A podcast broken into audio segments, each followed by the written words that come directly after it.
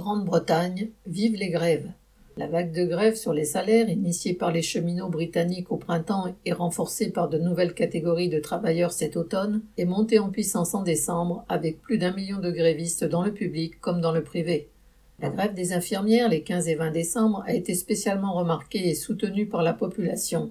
Applaudie pour leur dévouement pendant la crise du Covid, mais toujours sous-payée, elle revendique 19% d'augmentation pour rattraper le retard pris sur l'inflation depuis 10 ans. Elles exigent aussi une amélioration de leurs conditions de travail, alors que le système de santé, le NHS, se délabre avec 50 000 postes vacants, 25 000 lits fermés en 12 ans et des millions d'interventions médicales en attente. Jusqu'à il y a peu, des infirmières se disaient qu'elles ne pouvaient pas se permettre de faire grève. Et ce qui se dit sur les piquets de grève est désormais l'inverse. À la fois pour leur compte en banque et pour le bien-être des patients, une majorité ont compris qu'elles ne peuvent pas se permettre de ne pas faire grève. Face à cette contestation, le gouvernement prétend qu'il ne dispose pas des 9 milliards de livres nécessaires pour satisfaire les revendications des infirmières, ni des 28 milliards nécessaires pour satisfaire celles de l'ensemble des fonctionnaires. Comme si les gouvernements n'avaient pas su trouver 400 milliards lors de la récession de 2008, puis autant pendant la pandémie pour voler à la rescousse des capitalistes.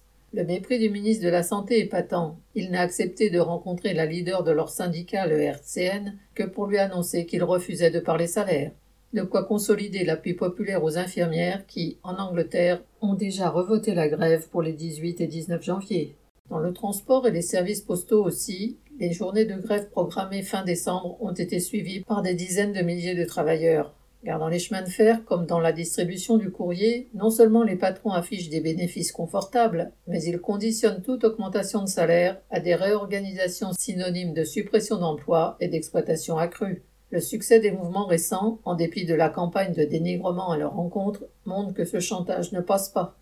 Des chauffeurs de bus à la police des frontières, les catégories de travailleurs en grève ces dernières semaines de l'année 2022 ont été diverses, car aucune n'est épargnée par le recul des salaires réels face à la hausse des prix.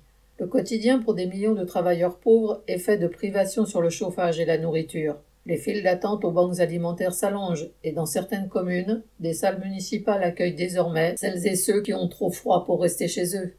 Le calendrier des grèves prévu en janvier déjà fourni devrait se remplir de professions et de nouveaux secteurs votent la grève. C'est la preuve que, pour une large partie des travailleurs, la situation est trop grave pour rester l'arme au pied en attendant les législatives de 2024 et le retour éventuel des travaillistes au pouvoir. Mais la multiplication de grèves ponctuelles et dispersées n'est pas encore le mouvement d'ensemble nécessaire pour que le monde du travail impose ses intérêts contre ceux des capitalistes.